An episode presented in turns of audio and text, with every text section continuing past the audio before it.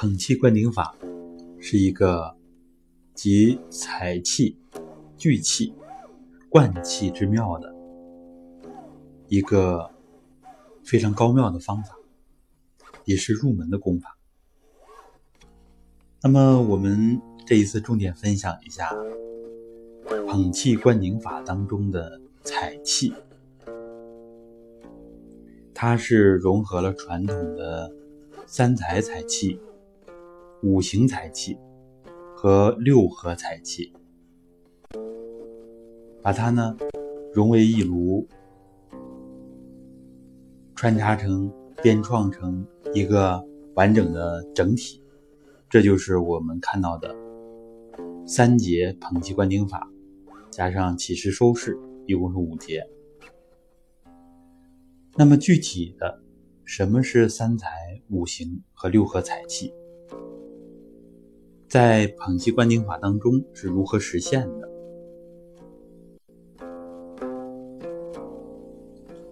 三才财气，我们都知道，三才指的是天地人。那么具体的财气，实际上一个是指天地这个一层面的混元气，虚空之气和我们地球的气场。这里边跟我们说的天地人有一些细微的差别。然后呢，天地之气这是一个层面的，然后就是人这个层面，我们采的什么气呢？不是采别人的气，而是采自己身体周围的气，因为我们身体周围本来就存在着我们自己的场。这是我们身体之气弥散到周围，跟周围之气混化的这么一个气场，我们称之为外混元，就是我们的意识主动跟身体周围的气、跟虚空的气合成一个整体，这就叫我们第一步功捧气灌顶法捧功，它所称谓的外混元。那么三才财气，实际上还有一个层面的气，也就是万物。因为我们地球有这么丰富的万事万物，它们的回元气比天气、地气更加的具体，更加的复杂。虽然没有初始混元气那样的精细精微，比初始混元气指度呢。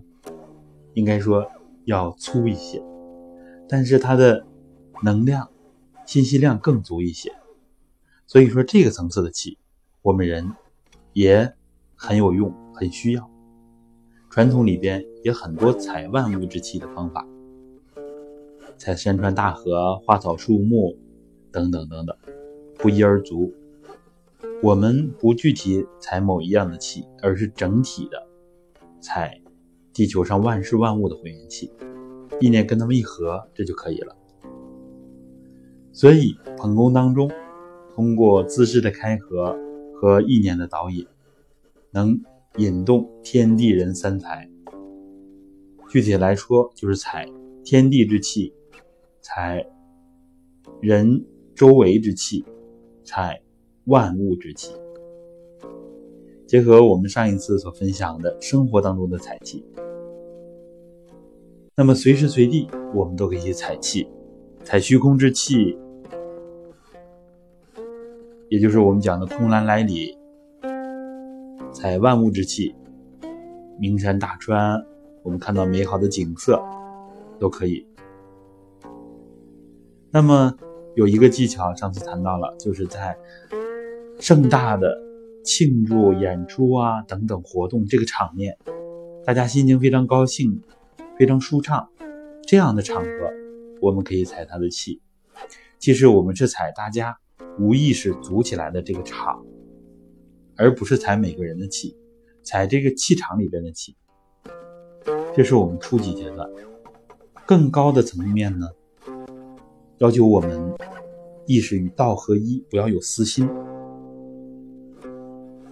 所以这个财气就是不只是想着自己，因为这呢还不符合道的体性。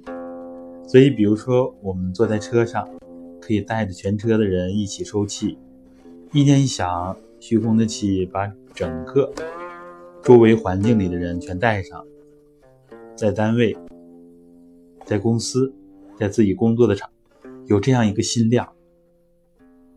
然后呢，其实我们意识的外开和内合的，它的深度和广度就不一样了。所以，我们中国人中国文化在传统文化当中，核心的一个词汇就是“公”，天下为公，这个为公的思想就符合道。所以，我们要逐渐的学会放下小我，带着大家一起来收气。经常这样，我们的事业、我们的家庭生活。